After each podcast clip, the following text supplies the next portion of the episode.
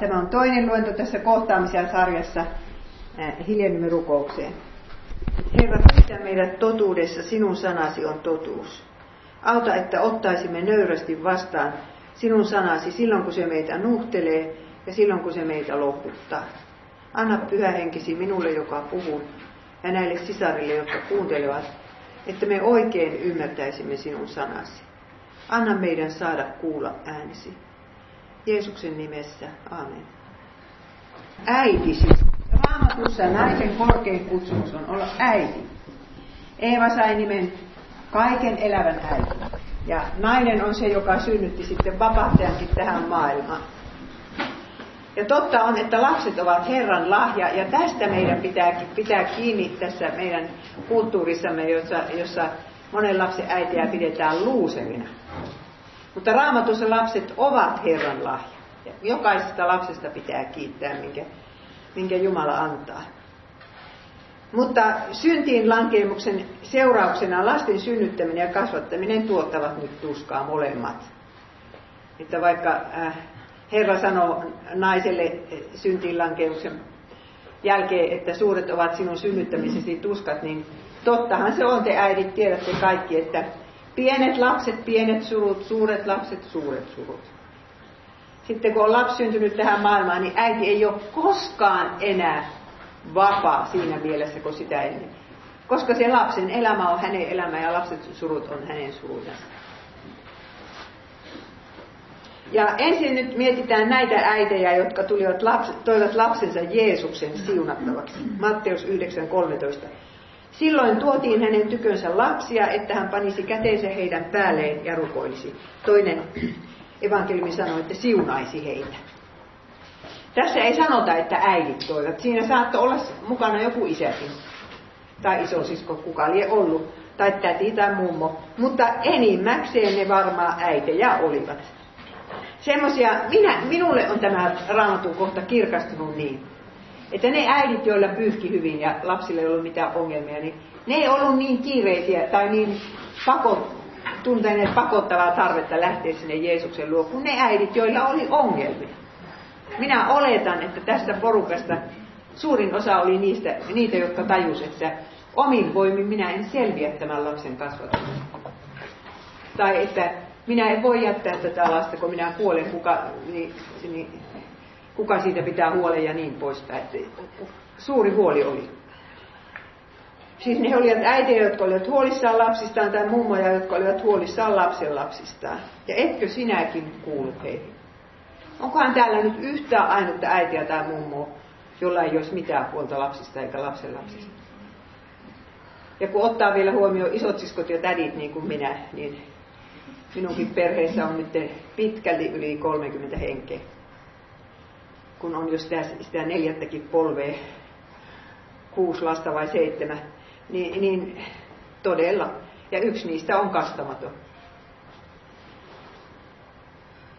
No niin, miksi he tulivat? Te tiedätte kaikki, jotka lähdette lapsia kirkkoon viemään, että se olisi niin paljon rauhallisempi se pyhä aamu, kun sitä reissua ei olisi. Se olisi niin paljon rauhallisempi. Ja siinä vielä paholainen tulee hämmentämään, että mitä kaikkea siinä monena pyhäaamuna tapahtuukin, että sitten lähdetään raivon vallassa. Mutta saattaa olla, että nämä lapset olivat ongelmalapsia, ne saattoi olla pieniä riviöitä, joille vanhemmat eivät mahtaneet mitään.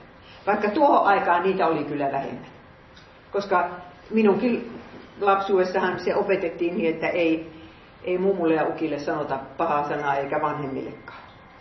Ja tässä tyyli oli se, mutta nyt kun tyyli on muuttunut, niin näitä pieniä riiviöitä on enemmän, jotka, jotka ei nyt kerta kaikkiaan tottele vanhempiansa. Tai, tai äitiä. Sitten ne lapset saattoi olla sairaita. Ja kun kerran ei ole mitään sosiaalihuoltoa niin, niin, eikä kunnon sairaaloita, niin kyllähän siinä on, on huoli, että miten paljon tämä lapsi joutuu kärsimään. Ja, ja todella, että kun minä kuolen, niin kuka tästä pitää huolen. Tai heillä ei ollut kavereita. Mikä hirveä tuska sekin on, että lapsilla ei ole kavereita. Ja mitä kaikkia suruja niillä lapsilla nyt voi ollakaan.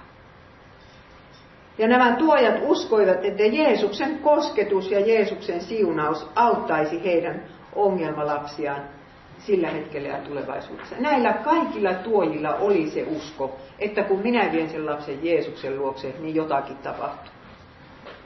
Ja teillä nykyisillä äideillä ja mummoilla saa olla se sama usko, kun minä sen lapsen vien armovälineiden yhteyteen Jumalan sanan kuuloon, niin sillä on joku vaikutus.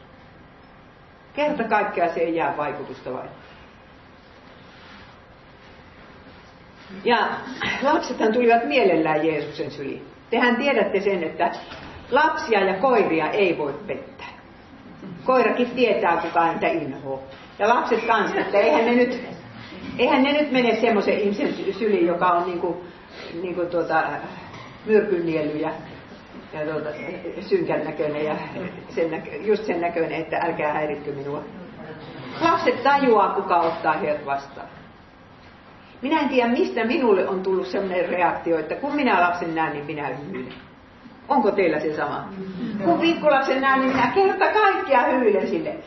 Ja, ja minä kun olin nyt Ukandassa ja siellä oli niitä lapsia läämältään, kun minä kävin aamulenkillä, niin kuulkaa kyllä siinä hyvyy toisensa jälkeen. ja siinä ihan, ihan meinasi jo naama äh, niin jäykistyä, mutta, mutta kun ne on, on just niin ihania lapset jotka vilpittömästi katso. No, minä tulin lentokentällä lähdössä tuota Jerusalemista. Minä en ymmärrä, mikä ihme etioppialaisten kokous siellä oli siinä D-hallissa. Siellä oli satoja etioppialaisia, mahdollisesti juutalaisia, joilla oli valkoiset vaatteet naisille ja valkoinen puu miehillä, kukkakimput ja sellaisia sy- sydämiä, joissa olikin I love you. Mä en tiedä, oottiko ne jotakin, olikin täällä jotkut häät vai mikä siellä oli, niin, mutta kun siellä oli yksi pikku tyttö joka rupesi minua kahtomaan. Ja minä kun hymyilin sille, niin se ei lähtenyt siitä, se seisoi siinä kymmenen minuuttia ja kahtoi sitä Se isi tuli hakemaan sitä. niin, no joka tapauksessa lapset, lapset meni Jeesuksen syliin. Ja ajatelkaa, opetuslapset tuhtelivat tuojia. Jeesus sanoi, antakaa lasten olla, älkääkä estäkö heitä tulemasta minun tyköni, sillä sen kaltaisten on taivasten valtakunta. Ja hän pani kätensä heidän päälle niin asiahan on niin, että ne, ei ne välttämättä sitten murrosiässä ne lapset tulekaan. Että tuommoisena pieninä niin sitten lähtee kirkkoon ja, ja sitten tulee murrosikä ja sanoo, että ei lähetäkään. Se on niin tärkeä se aika, kun niitä vielä voi viedä. Ja mulla on se Japanin kokemus semmoinen, että kun minä ennen vanhaan siellä parina ensimmäisenä työkaupina pidin englannin tunteja, koska sillä ei saa ihmisiä kirkkoon englantia osa-ajasta, sitten raamattua toinen osa japanin kielellä sitä raamattua. Ja aina kun mä sain lastenryhmän, niin, niin tota, se oli niin jännää, kun ei ne tiennyt Jeesuksesta mitään. Ja saattoi olla yksi naapurin poika, lääkärin poika, sanoi, että en minä tuohon usko sanoa ensi alkuun. Ja kun muutama kerta on mennyt, se poika uskoo täysillä kaiken. Ja sanoo niin, että, että tuota, lopetetaan tämä englanti ja aloitetaan nyt jo se, se niin kuin. Ja sitten minä lainasin sille sen, me katsottiin se Luukkaan vanha elokuva Jeesuksesta pätkittäin. Ja sitten kun se oli katsottu, niin poika vie sen videon kotiinsa ja sitten se isä sanoi, tuli minua hyvästelemään, kun minä läksin siitä Suomeen, niin se sanoi, että kyllähän heitä vähän huolestutti, että kun joka, joka ikinen päivä Jeesus riippuu ristillä siellä heidän telkkarissa. että tuleeko tästä lapsesta kristitty. Ja sitten ne oli niin modernit vanhemmat, että ne sitten päätti, että tulkoon sitten. Ensimmäisellä työkaudella, jos näin rupesi käymään, niin vanhemmat kielsivät, että ei saa mennä sinne kirkkoon. Ja minä vieläkin rukoilen sen pojan puolesta, se on nyt siis jo aikamies ollut pitkään. En tiedä mitä kuuluu. Mutta että minä vaan haluan sanoa sen, että kun lapsilla on semmoinen sydän, kuinka paljon työtä saadaan Japanissa tehdä ennen kuin yksi aikuinen uskoo. Mutta kun lapset uskoo, kun niille kerrotaan. Se on sitten eri asia, että viiäänkö ne kasteelle. No niin, opetuslapset nuhtelevat tuojia. Minkä takia he sen tekevät? Koska he ajattelevat, että Jeesuksella on tärkeimpääkin tekemistä. Jeesus on tekemässä jotain tärkeää ja lapset häiritsevät sitä hommaa. Lapset eivät ymmärrä Jeesuksen opetusta, miksi ne nyt tänne tuodaan ja mitä se pelkkä sylissä istuminen mukaan auttaa sitä vastaan. Mutta Jeesus itse sanoo, älkääkä estäkö heitä. koska hän, Jeesus ikään kuin sanoi niille äideille, että hyvin tehty, hyvä, että näitte sen vaivan, että raahasitte lapsenne tänne asti. Ja minä ajattelen, että Jeesus sanoo joka pyhä aamu sille äidille, joka saa ne lapsensa sinne kirkkoon, että hyvin tehty. Se ei ole turha homma, että raahaa lapsensa Jumalan sanan kuulua. Siitä huolimatta, että äidin oma sanan kuulo jää vähäiseksi. Kyllä minä olen kahtonut niitäkin nuoria äitejä, jotka sitten yleensä on niitä pyhäkouluopettajia. Että eihän ne ikinä saa istua ja kuunnella Jumalan palvelusta. Kyllä menee vuosi kauet sillä lailla. Toivottavasti kuuntelevat kotona sen saarnan, mutta, mutta siihen sisältyy semmoinen siunaus, että siinä ollaan opettamassa niitä lapsia. Että kyllä se varmaan se pyhäkouluopettajan homma on yhtä tärkeä kuin papin, papin homma. Ja, ja jos te äidit muutaman vuoden siihen hommaan käytätte, niin se ei ole turha homma. Että se on vaivan takana se kirkkoon lähtö ja leiri, lähetäpäs lapsesi leirille. Muista rukoilla niiden kanssa joka ikinen ilta se iltarukous ja lukee niille lasten raamattua. Se on vaivan takana kaikki. Mutta se on sitä, että te tuotte lapsenne Jeesuksen luokse. Häiritsevätkö lapset Jumalan palvelusta? Minä kahdesti mietin, uskallanko minä ottaa tämän kysymyksen vai tuleeko tässä sota. että eh, onhan se näin, että monessa seurakunnassa sitten meteli on aikamoinen. Sitten siellä on niitä puolikuuroja ihmisiä, jotka ei kuule mitään. Mikä, mikä on se systeemi, että se asiat menee oikein? Tästä saatte keskustella vielä keskenään että missä vaiheessa lapsi pitää viedä sieltä kirkkosalista ulos, jos se juoksee tai jos se huutaa. Minun mielestä tässä pitäisi jotkut säännöt olla. Että ei pelkästään ihan lapsen ehdoilla, mutta ei pelkästään niidenkään kuurojen ehdoilla. Minä kuulun niihin kuuroihin. Ja miksi Jeesus sanoi, että totisesti minä sanon teille, joka ei ota taivasten, joka ei ota Jumalan valtakuntaa niin kuin lapsi, se ei pääse sinne sisälle. No te olette kuulleet tästä sata saarnaa ja te tiedätte sen oikein vastauksen, että lapsi ottaa vastaan armosta. Hän ei niin kuin rupea maksamaan takaisin sitä, että häntä rakastetaan ja hänestä huolehditaan. Lapsi hyväksyy sen, että minä pelastun armosta. Tulee Jeesuksen luokse, luokse ja, ja niin kuin armosta. No niin, tämmöinen oli se, se, tämä ensimmäinen kohta. Jeesus kohtaa äitejä että miten hyvin, hyvin Jeesus ymmärsi näitä äitejä. Ja toinen on sitten tämä traaginen kertomus riivatun tytön äidistä. Matteus 15.22. Tyyroksen ja Siidonin seudulla muuan kananilainen nainen, sen seudun asukas, tuli ja huusi. Herra Davidin poika, armahda minua, paha henki vaivaa kauheasti tytärtäni. Tuosta kartasta, ajaa, kun se onkin se seuraavassa kuvassa. Kartasta näette tuon nuolen kohdalta, että missä se on se Tyyro ja Siironin alue. Että se on tuolla Välimeren rannalla. Siellä oli äh, foinikialaisten vanha valtakunta. Foinikialaiset oli niitä mahtavia lau, lau, tuota, laivanrakentajia. Ja ne oli ne, jotka keksi aalkoset, mitä me vieläkin käytetään. Siellä on kolme kuuluisaa kaupunkia, Tyyros, Siinon ja Byblos. Ja Byblos-sanasta tulee sitten Biblia. Ja, ja tuota, ne oli pakanoita, että niitä myöskin kananilaisiksi kutsuttiin. Ja, ja toisessa evankeliumissa sanotaan, että se oli syyropoinikialainen, siis poinikialainen, siis rannikoasukas ja kuulu Syyrian valtakuntaan, mutta pakanoita. Ja tässä oli semmoinen tilanne, että Jeesus lähti lomalle.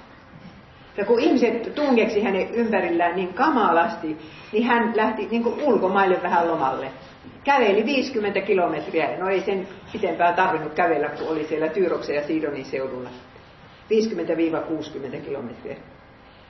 Ja sitten hän oli jonkun talon sisällä.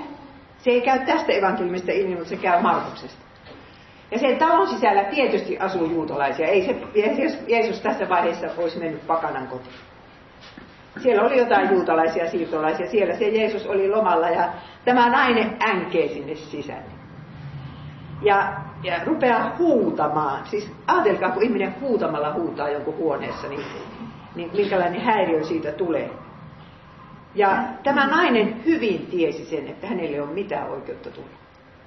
Vanhassa testamentissa on käsketty hävittää kananilaiset viimeiseen mieheen. Ei ollut mitään, mitään oikeutta tulla. Mutta kun tuska lapsesta oli niin kauhea ja tämä nainen oli kuullut, siellä sanotaan jossain evankeliumissa, että paljon ihmisiä Tyyroksen ja Siidonin seudulta meni Galileaan kuuntelemaan Jeesusta. Siis näitä pakanoita meni sinne. Ja ne tietysti toitottivat ja kertovat, että hei siellä tapahtuu ihmeitä ja kaikkea. Mutta mistä tämä nainen päätteli, että Jeesus on Daavidin poika? Tämä on, kuulkaa, mielenkiintoinen juttu. Minä olen tullut siihen tulokseen evankeliumia tutkiessani, että juutalaiset ei tiennyt, että Jeesus on Daavidin poika. Jeesus tulee sieltä Nasaretista, eikä se nyt niin suureen ääneen huutanut, että hän on syntynyt Betlehemissä ja hänen kirjansa on siellä. Ja hän on suoraan aleneva polve Daavidin jälkellä. Sitten vasta, kun Jeesus ratsasti Jerusalemiin, ja, ja hän oli niin Partimeukselle myöntänyt, että hän on Daavidin poika. Partimeus huutaa, Daavidin poika, armahda minua Jerikossa siis. Ja sitten koko kansa kuulee, että Jeesus sanoo vähän niin kuin, että minähän se olen. Niin sitten ne osaa huutaa siellä Daavidin poikaa, kun Jeesus ratsastaa Jerusalemiin. Mutta siihen asti se ei ollut yleisesti tiedossa. Mistä tämä nainen sen tiesi? Tämä on, kuulkaa, jännä juttu. Ja asia on niin, että David oli noiden tyyroslaisten ystävä.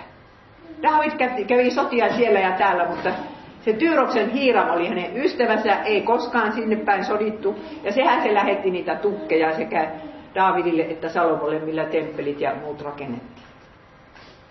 Eikä siinä vielä kaikki, vaan tämä nainen oli varmaan kuullut sen jostain, että Jumala oli luvannut, että Daavidin poika, se Messias, istuu valtaistuimella iankaikkisesti. Varmasti oli kuullut jossain. Ja sitä hän nyt sitten huutaa. Tuossa, sitä on Daavidin poika. Ajatella, että hän kutsuu Jeesusta Daavidin pojaksi. Herra Daavidin poika.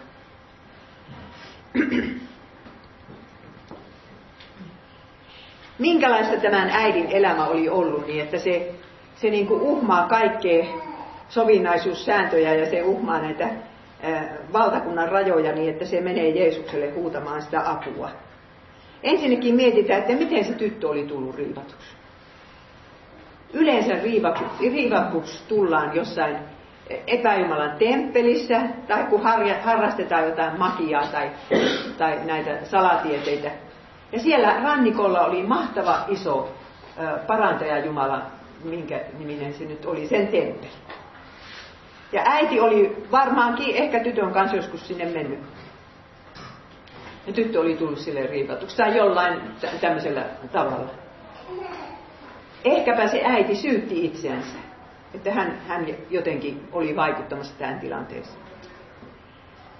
Ja tota, minä kuulin Mongoliassa, kun olin siellä viimeksi 2013, niin, niin siellä ihan maalla, kun yksi mongoliäiti sitten rupesi kertomaan, miten hänen tyttärellensä kävi. Että he menivät vaan käymään buddhalaistemppelissä ja se buddhalaispappi sanoi, että tuossa teidän tytössä on, tuo teidän tyttö se pitää viedä samanille, että siinä, siinä on joku semmoinen erikoinen henki. Ja ne teki työtä käskettyä ja menivät, siellä on paljon samani uskontoa Siperiassa ja Mongoliassa. Ja se, se samani pappi sitten sanoi, että niin, tästä tytöstä pitää tehdä nyt tämmöinen noita, niin kuin Lapin noidat ennen vanhaa oli. Ja sen vaatteista ja siitä rekvisiitosta piti maksaa 2000 euroa, joka on niin hirveä raha Mongoliassa. Minä sanoin, mistä te saitte ne rahat? No he möivät eläimet, eläimiä. Ne hankki ne rahat. Ja totisesti se tyttö alkoi mennä transsiin, ihan niin kuin lapinnoidat. Ja ihmiset alkoi tulla sen luokse ja kysyä neuvoja. Se puhuu ihan toisella äänellä ja se antaa sitä neuvoa. Ja kuolleiden kanssa yliopistossa opiskellut tyttö, ja äiti kertoi, että heidän elämässä oli helvettiä. Se tyttö oli niin mahdottoman ilkeä ja paha. No niin, mutta eihän ne olisi tietenkään uskaltanut sitä lopettaa. Ei pakanat uskalla tuommoista. Mutta sitten heidän sis, siskon poikansa, joka opiskeli Ulaanbaattorissa, niin olikin mennyt johonkin kristilliseen telttajuhlaan, telttapäiville ja, ja tuota, kuuli Jeesuksesta ja minä en muista kääntyykö se ihan siinä vaiheessa, mutta se sitten kun tuli kotikylässä, niin se kertoi, että, että on tämmöinen Jeesus ja sillä on kuulemma suuremmat voimat kuin, kuin näillä hengillä. Ja ne lähti kirkkoon, koska siinä kaupungissa oli pieni luterilainen kirkko. Veivät sen tytön mennessänsä sinne. Ja äiti oli sanonut, miten me uskalletaan niin kuin sanoutua irti näistä hengistä, niin se pappi oli sanonut, että sen takia kun Jeesus on niin paljon voimakkaan, ei se voi mitään. Ja se äiti, kun oli tämmöinen räväkkä täti, niin ne oli lähtenyt kotiinsa heille jurttaa muutaman kilometrin päähän ja polttaneet kaikki ne 2000 rekvisitat siellä.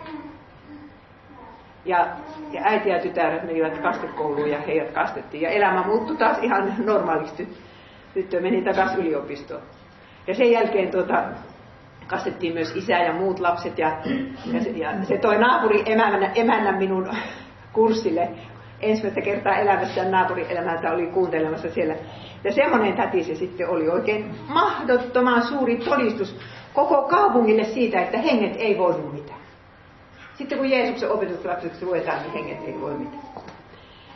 No, ja, ja tuota, onhan minä kuullut muualtakin, että miten yhdellä naisella voi olla seitsemän hengen voimat, kun se saa, jos se on siinä riikatussa tilassa. Seitsemän miestä ei maha sille mitään. Sillä on semmoiset voimat. Ja yleensähän nämä henget rupeaa huutamaan silloin, kun vaikka Jumalan palveluksessa. No niin, ja tämäkin äiti, niin varmaan se oli hirveetä, kun eihän se ole aina siinä riivatussa, tai aina se paha henki asuu siellä, mutta että ei, ei se aina ole huutamassa. Mutta että sitä lasta piti vahtia koko ajan, varmaan. Ja ajatelkaa, naapurit puhuu, mi, mitenkä parisuhteelle käy siinä tilanteessa, kumpikin syyttää toistansa, minkä syytä tämä on. Minkälaista on sisarusten elämä? Ja, ja varmaan kuljetetaan paikasta toiseen, jossa, jossa ajatellaan, että siellä on sellainen henkien manaja, joka voi ajaa se hengen ulos. Mutta ei auta mikään. No Japanissa oli yksi nuori nainen, joka kertoi, että hänessä oli myös henki. Ja häntä vietiin sinne henkien manajille. Saattoi olla, että joku henki lähti. Mutta jo, muut pysyivät taikka toisia tuli tilalle. Ennen kuin vasta kastepäivänä. Kastepäivänä päästään näistä hengistä. No niin. Ja se on eri asia olla mielisairas ja riivattu. Että se, siinä menee pieleen, kun jotkut vapaat suunnat melkein rupeaa mie- mielisairaalan sotkemaan. Sitten se menee pieleen. No niin, mutta tämä äiti sanoi, että riivaa ja vaivaa kauheasti minun tytär. Niin äiti ei jaksa kahtoa, miten se lapsi kärsii. Ja lähtee vaikka ajattelee, että 90 prosentin mahdollisuus, ettei se Jeesus ota minua vastaan, mutta nyt minä lähden. Ja minä en luovuta. Ja te tiedätte, että jos teidän lapsi kärsii kauheasti, niin te lähdette vaikka Timbuktuun asti sitä apua etsimään. Mieluummin kuin että katsotte sitä lapsen kärsimystä. Että jos mistä vaan sitä apua saisi. Ja kyllä meidän aikamme riippuvuudet, että kun joutuu katsomaan, että oma lapsi, omasta lapsesta tulee huumeiden käyttäjä tai alkoholisti, tai, tai siis nettiriippuvainen tai tämmöinen peliriippuvainen, että se on aina siellä omassa huoneessansa pelaamassa. Niin kyllä se on niin raskasta katella, että voi melkein verrata tuo äitin tuskaa. Ja tuntuu siltä, että mistä se apu saa. Mistä se apu saa? Ja sitten kun se kuulee tämä pakana äiti, että joo, siellä Galileassa on se Jeesus, mutta tajuaa hyvin, että hän ei voi lähteä sitä lasta kuljettamaan 50 kilometriä, siitä ei tule mitään. Ja yhtäkkiä se kuulee, että nyt se Jeesus on täällä. Markuksessa sanotaan, että samalla paikkakunnalla. Se oli samassa kylässä. Ja äiti tajuaa, että nyt minä lähden. Mutta hän jättää, jättää niin kuin lapset sinne kotiin, eihän sitä ota mukaan. Hän menee yksinänsä ja, ja tietää hyvin, että mikä on juutalaisten suhde pakanoihin, tietää, että hän on epäjumalan palvelija, hän ei ole ansainnut Jeesuksen apua. Mutta sitten hän muistaa se Elia ja Sarpatin lesken. Meillähän oli Porissa naistenpäivät, minä pidin oikein niin kuin, miten sen sanoisi, verta hyytävät luennot. Eli Elia, Eliasta ja naisista. Ja tuota, netissä ne on, että kuunnelkaa vaan, mutta, mutta että se muistaa, siitä on kyllä 800 vuotta, mutta varmaan sana on koko ajan se on pysynyt muistissa, että se yksi juutalainen profeetta tuli tänne.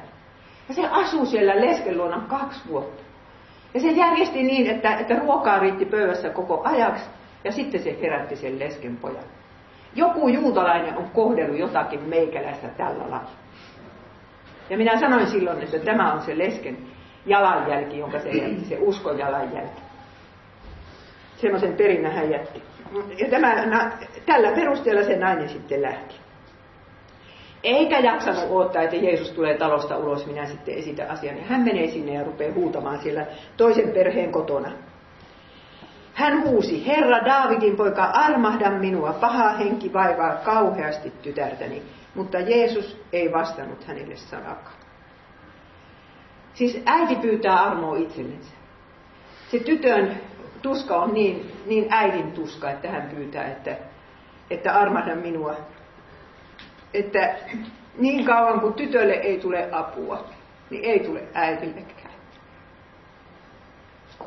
Ja sitten Jeesus, sekin sanoi, että mokoma, mutta ei nyt voi sanoa sillä, mutta Jeesus on hiljaa, ei puhu mitään. Että kyllä tässä varmaan moni, moni raamatun lukija on tässä kohdassa ihmetellyt, että miten se Jeesus voi noin toisen. Aina muulloin, kun siltä tullaan apua pyytämään, se ei, se ei viihyttele. Se on se ainoa kerta, kun yksi tuli perinnönjakoon pyytämään apua, niin silloin Jeesus sanoi, että minä en ole mikään perinnönjakaja. mutta, mutta muuten hän aina auttoi. Mutta nyt ei vastaa mitään. Ja, ja se nainen luulee ja ajattelee näin, että no kun minä olen pakana, niin ei se puhu mulle mitään. Mutta sinä olet varmaan joskus kokenut niin kuin minäkin, että Jumala vaikenee sinun tuskasi edessä. Sinä huudat ja rukoilet ja sanakaan ei tule vastauksia. Apua ei tihku eikä tirise yhtään. Ja sä katsot ympärille sitä muita, se Jeesus auttaa ja kuulee rukouksia ja ne vaan kertoo iloisesti, mitä kaikkea hyvää on tapahtunut ja sinua ei kuunnella. Minäpä luulen, että ei ole yhtään uskovaista, joka ei olisi tätä kokenut. Ja sen takia se on niin lohdullista, että tämä kertomus on raamattuun kirjoitettu. No sitten, sitten ne lähtee siitä talosta. Minä en tiedä kuinka pitkälle kävellä, sanotaan vaikka puoli kilometriä. Se nainen kulkee perässä ja huutaa niin paljon kuin kurkusta lähtee. Ja, ja opetuslapsia nolottaa kauheasti. Eli opetuslapset tulivat Jeesuksen luo ja pyysivät, tee hänelle jotakin, hän kulkee perässämme ja huutaa. Mutta Jeesus vastasi, ei minua ole lähetetty muita kuin Israelin kansan kadonneita lampaita varten. Toinen tyrmäys. Jos olisi ollut oikein loukkaantuvaa tyyppiä, tai jos ei tuska olisi ollut siitä lapsesta niin kamala, niin tämä nainen olisi lähtenyt kotiin. No ei sitten. Olkoot vaan nuo juutalaiset keskenänsä. Mutta tämä nainen ei luovuta, kun hän tietää, että mistään muualta sitä apua ei saada. Jos ei nyt sitä Jeesukselta saada, niin se tytön kärsimys sen kumpaan jatkuu. Ehkä sinä tiedät samaa. Sinä tiedät, että et ole ansainnut Jeesuksen apua. Oot toiminut elämässäsi niin väärin. Oot kohdellut lapsia niin väärin. Mutta, mutta kun ei mistään muualta sitä apua voi tulla, niin sinä Jeesuksen perässä kuljet ja huudat. Et voi lähteä pois, vaikka Jeesus tyrmäisi sinut kuinka monta kertaa. Mitä se Jeesus tarkoittaa, että nyt on lähetetty vain Israelin huoneen kadonneita? No, hän tarkoittaa sitä, että tämän kolme vuotta, mitä hän nyt täällä maan päällä on, niin hän treenaa niitä opetuslapsia ja pyörii juutalaisin keskuudessa. Mutta kyllähän se jo Abrahamille oli sanottu, että sinun siemenessäsi tulevat siunatuiksi kaikki kansat maan päällä. Se oli se Jumalan alkuperäinen tarkoitus. Ja kyllähän Jeesus sitten paransi esimerkiksi vaikka sadan päämiehen palvelijan, roomalaisen miehen palvelijan.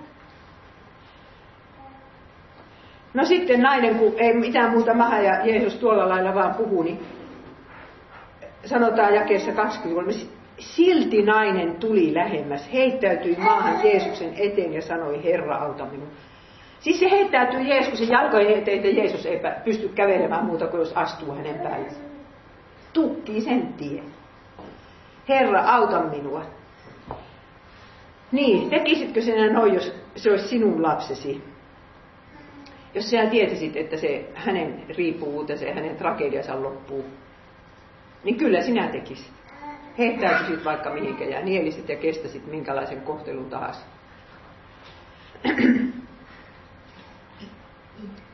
Mutta Jeesus sanoi hänelle, ei ole oikein ottaa lapsilta leipä ja heittää se koiranpenikoon.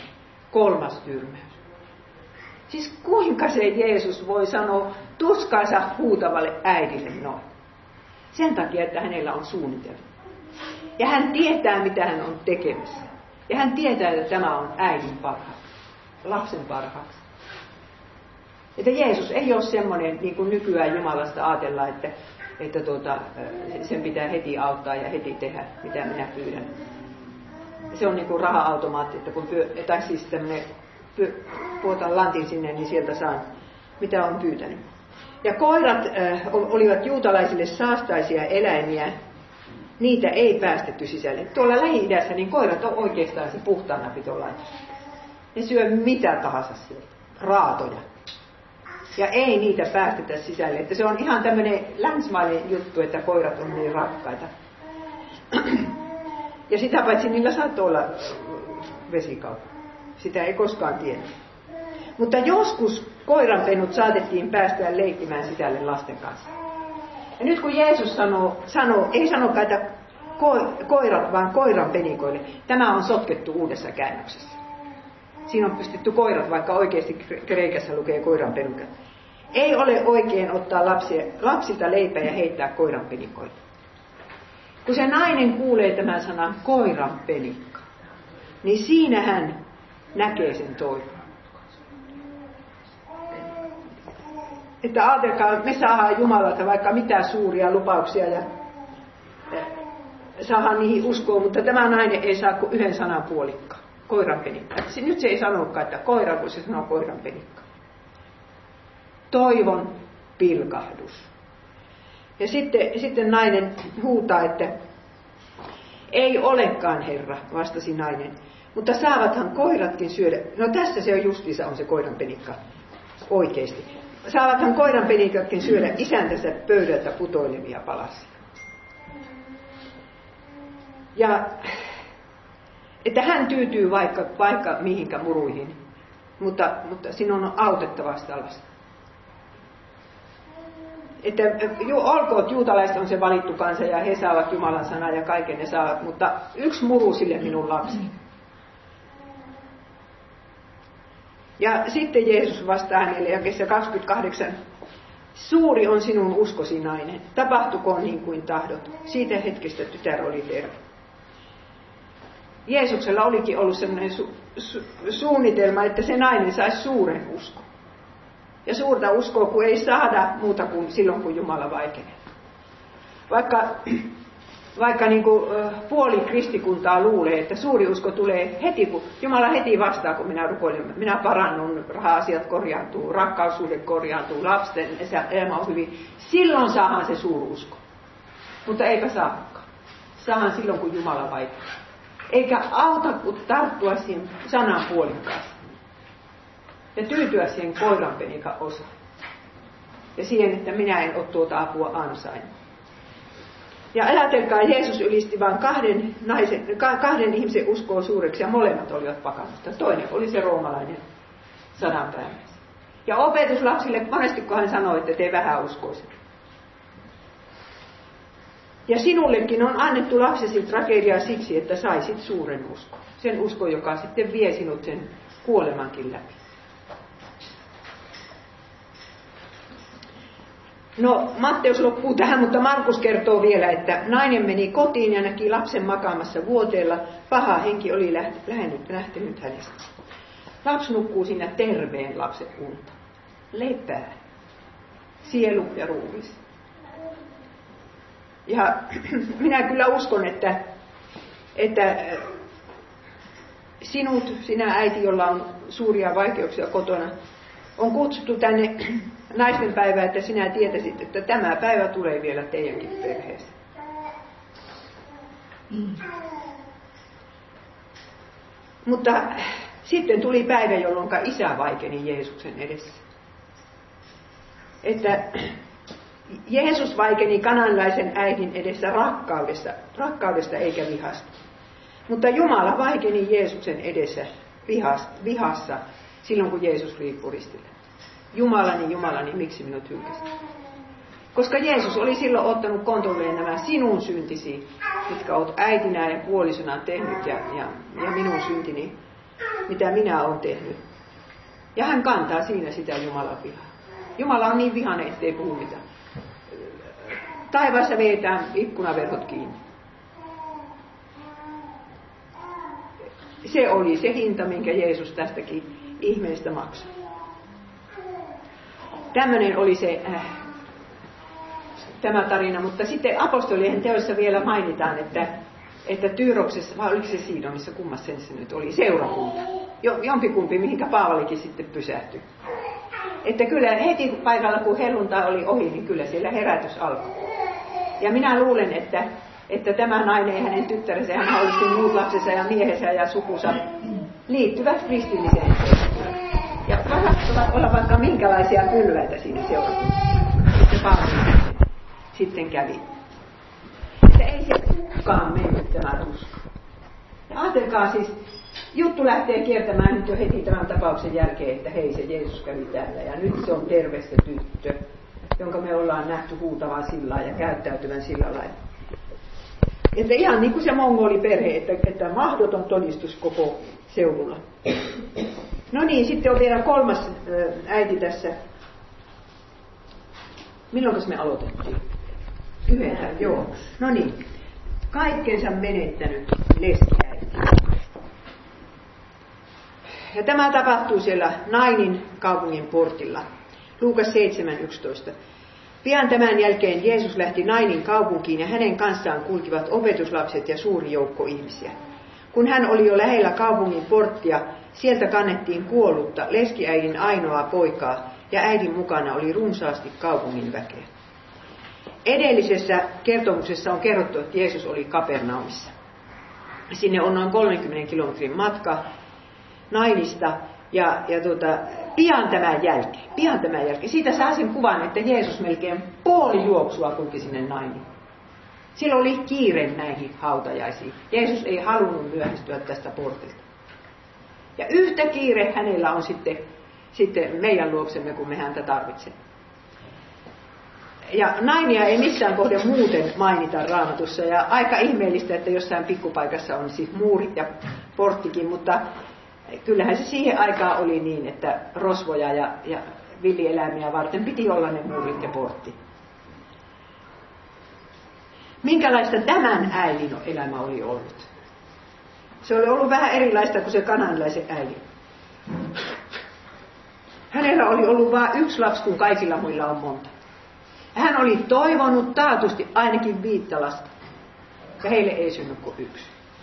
Ja kuinka rakas se sitten on se yksi.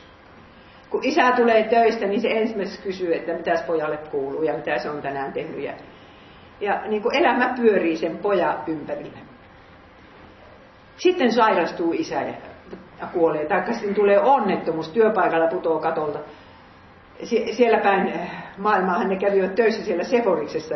Vuorella oli tämmöinen ihan äh, pakanoiden kaupunki, mitä rakennettiin. Ja kommentaarit sanoivat, että siellä se Jeesuskin kävi töissä. Siihen asti, kun se oli 30. No niin, saattaahan siellä pulota ja taittaa niskassa.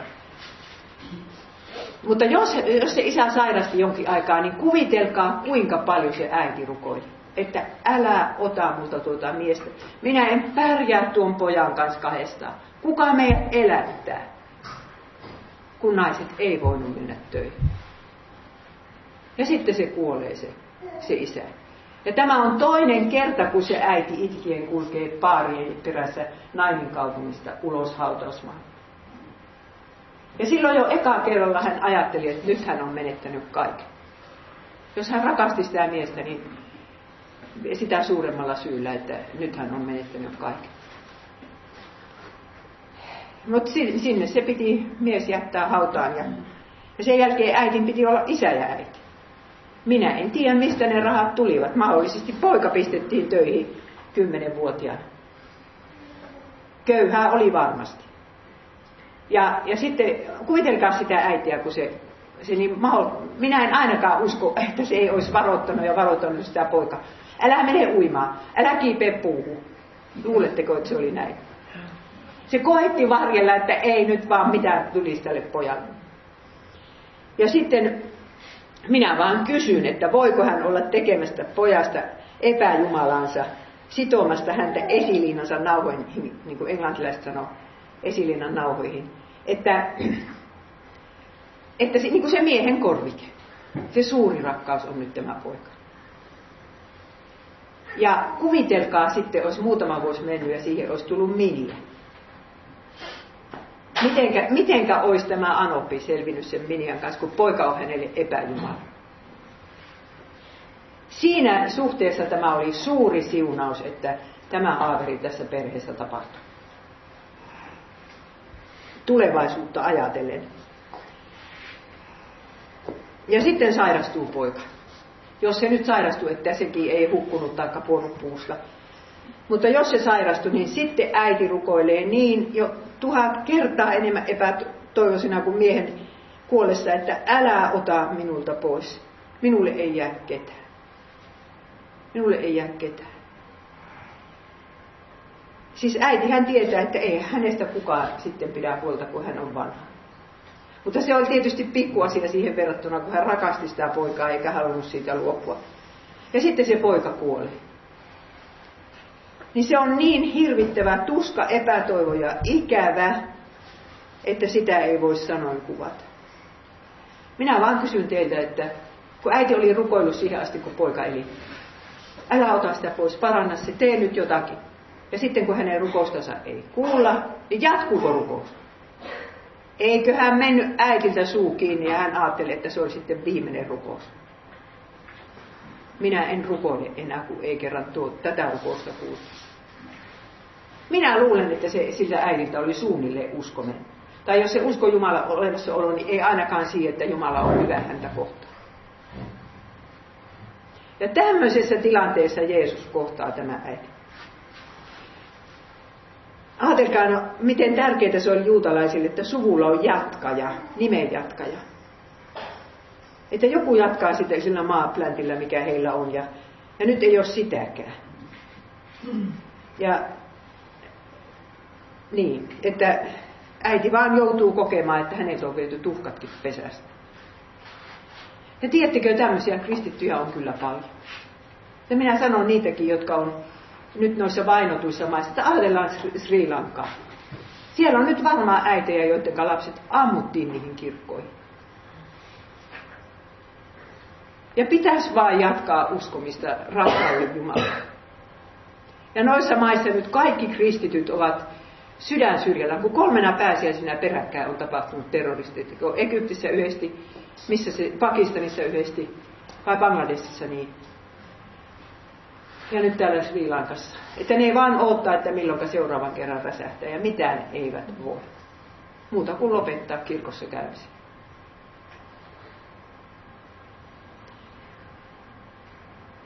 No sitten siinä kaupungin portilla kaksi suurta kulkuetta kohta sanotaan, että Jeesus tulee suuren väkijoukon kanssa. Minä en tiedä, minkä takia ne oli sinne nainiin tulossa suuren joukon kanssa, mutta ja sitten kerrotaan, että äitiä seurasi suuri osa kaupungin asukkaista. Ja kaupunkilaiset sentään näkivät, että tuo äiti on tuossa onneton ihminen ja lähtivät niihin hautajaisiin. Ehkä se oli ollut jollain lailla kunnioitettu perhe. Ja sitten kannetaan sitä poikaa siinä tämmöisillä avopaareilla.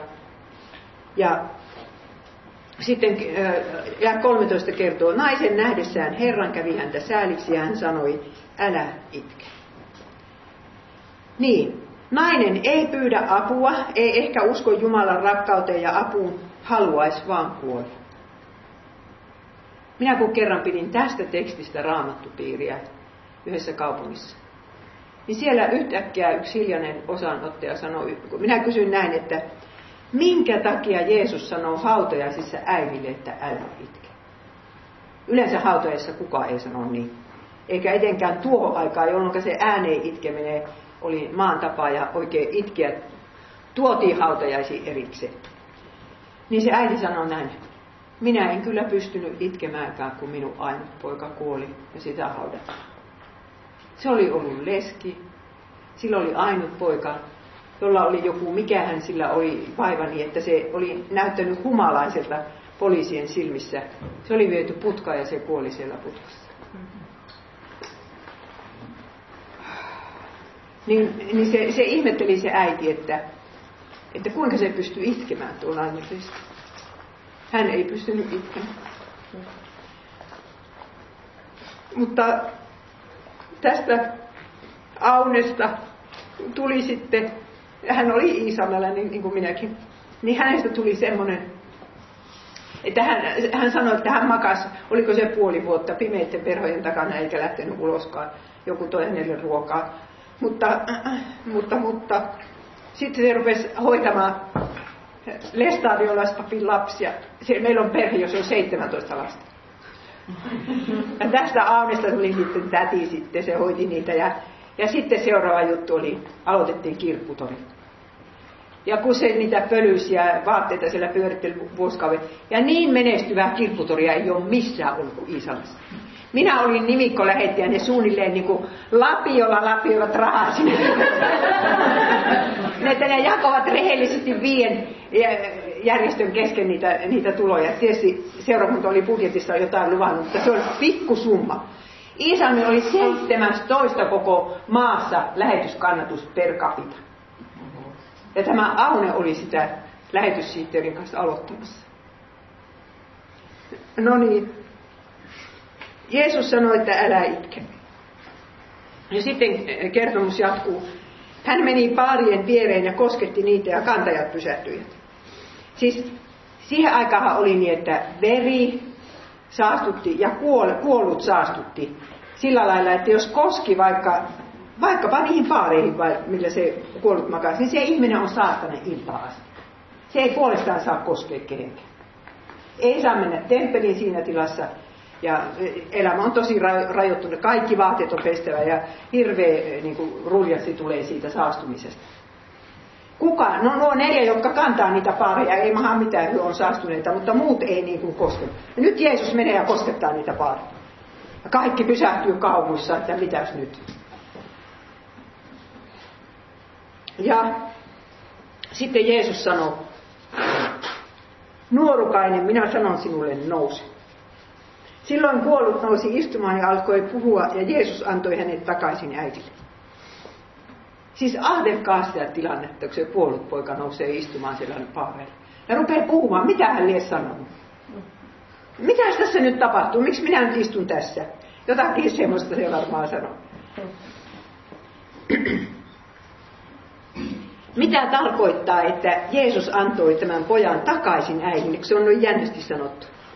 No minähän puhuin tästä siellä Porissa, että, että Elia, Elia antoi, tässä on se sama sana, Elia antoi sen pojan takaisin äidille, kun se leskenpoika kuoli ja heräsi elo.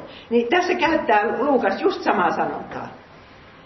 Ja se tarkoittaa sitä, että kun poika oli kuollut, niin äiti oli siitä luopunut. Ja nyt, nyt kun Jeesus herättää sen pojan, niin oikeasti se on Jeesuksen poika. Ja hän palauttaa sen sille äidille, mutta Uskotteko, että se, se äidin ja pojan suhte oli tästä lähtien erilainen? Ensistäänkin äiti tiesi, että minä en tätä poikaa pysty varjelemaan, se Jumala varjele. Ja toisekseen se äiti tiesi, että, että tota, Jeesus on se tärkeämpi kuin tämä poika. Ja se ei ollut enää epäjumalan asemassa. Ja kun siihen se minia tuli, niin se oli paljon helpompi sitten ottaa vastaan. Kun äidin sydämessä oli muutakin kuin se poika. Ja tällä tavalla äidin suurimmasta tragediasta tuli hänen suurin siunauksensa, koska hän kohtasi Jeesuksen ja sai uskoa. Jos tätä tragediaa ei olisi tapahtunut, niin eihän, eihän tämä nainen leski ehkä olisi Jeesusta tällainen kohdannutkaan. Ja nyt minä haluaisin äh, sanoa sinulle, että sinun lapsesi ei ole sinun kuin Jeesus. Ja Jeesus rakastaa häntä enemmän kuin sinä. Ja jos lapsella on joku tragedia, niin niin siinä on Jumalan suunnitelma takana, että siitä tulee teidän perheen suurin siunaus. Te tarvitsette Jeesusta, te ette voi elää ilman häntä.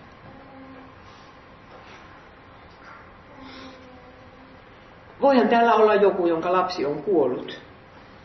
niin sille, sille ihmiselle tämä teksti puhuu, että sinä saat hänet kerran Jeesuksen kädestä takaisin. Ei häntä ole kokonaan menetetty. Että minun siskoltahan kuoli toissa vuonna tytär. Ja sitten mies kuoli viime vuonna häneltä ja äiti.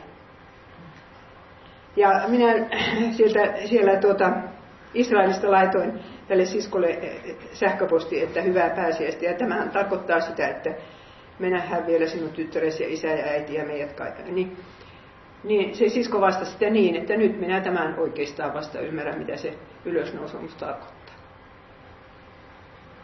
Ja kuvittelepa sinä, että sitä hetkeä, jolloin Jeesus tuo sen rakkaan lapsen sinun eteesi, joka sinulta on pois otettu. Ja hän on, se lapsi on aarre, joka taivaassa on sinua odottamassa, että sinä et pysty unohtamaan sitä taivasta. Ja tässä sitten tämän tekstin lopussa on monta viittausta vanhaan testamenttiin, kohta minä lopetan. Kaikki joutuivat pelon valtaan ja ylistivät Jumalaa sanoen, siis ne säikähtyivät ja pelkäsivät. Kyllä mekin pelättäisiin, jos, jos kuollut nousisi istumaan. Ne sanovat, meidän keskuutemme on ilmaantunut suuri profeetta. Vihjaus Eliaan ja Elisaa, jotka molemmat herättivät kuolleen pojan. Nyt on noussut yhtä suuri profeetta kuin vanhan testamentin suurimmat ihmeiden tekijät. Ja Jumala on tullut kansansa avuksi. Tämäkin on semmoinen sanontatapa, joka toistuu psalmeissa ja profeetoissa.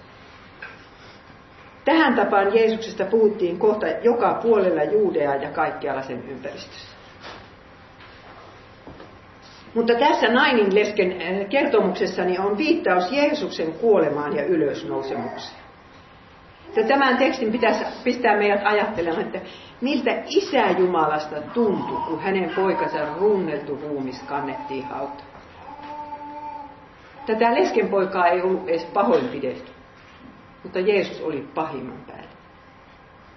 Ja niin paljon Jumala rakasti maailmaa, tarkoittaa sinua ja sinun perhetteesi rakkaita ja tätä ongelma-ihmistä, että hän antoi ainoansa poikansa sitä, siihen kohteluun, siihen kohteluun että hän saisi teidät ja meidät taivaaseen. Ja pääsiäisaamu tarkoittaa sitä, että kuolema on voitettu, myös sinun lapsesi kuolema tai kuka rakas nyt onkaan kuollut. Minä istuin tuolla puutarhahaudalla pääsiäisaamuna Jumalan palveluksessa. Ja läksin sinne, se alkoi jo puoli kuudelta se Jumalan palvelus. Minä läksin vie aikaa, vie jälkeen ja Kuuntelin, miten musta rastaat laulu. Ne laulo siellä jo pääsiäisvirttä. Ja minä ajattelin, että niin, ne varmaan laulo 2000 vuotta sitten, kun Maria vielä kun oli pimeä lähti sinne haudalle.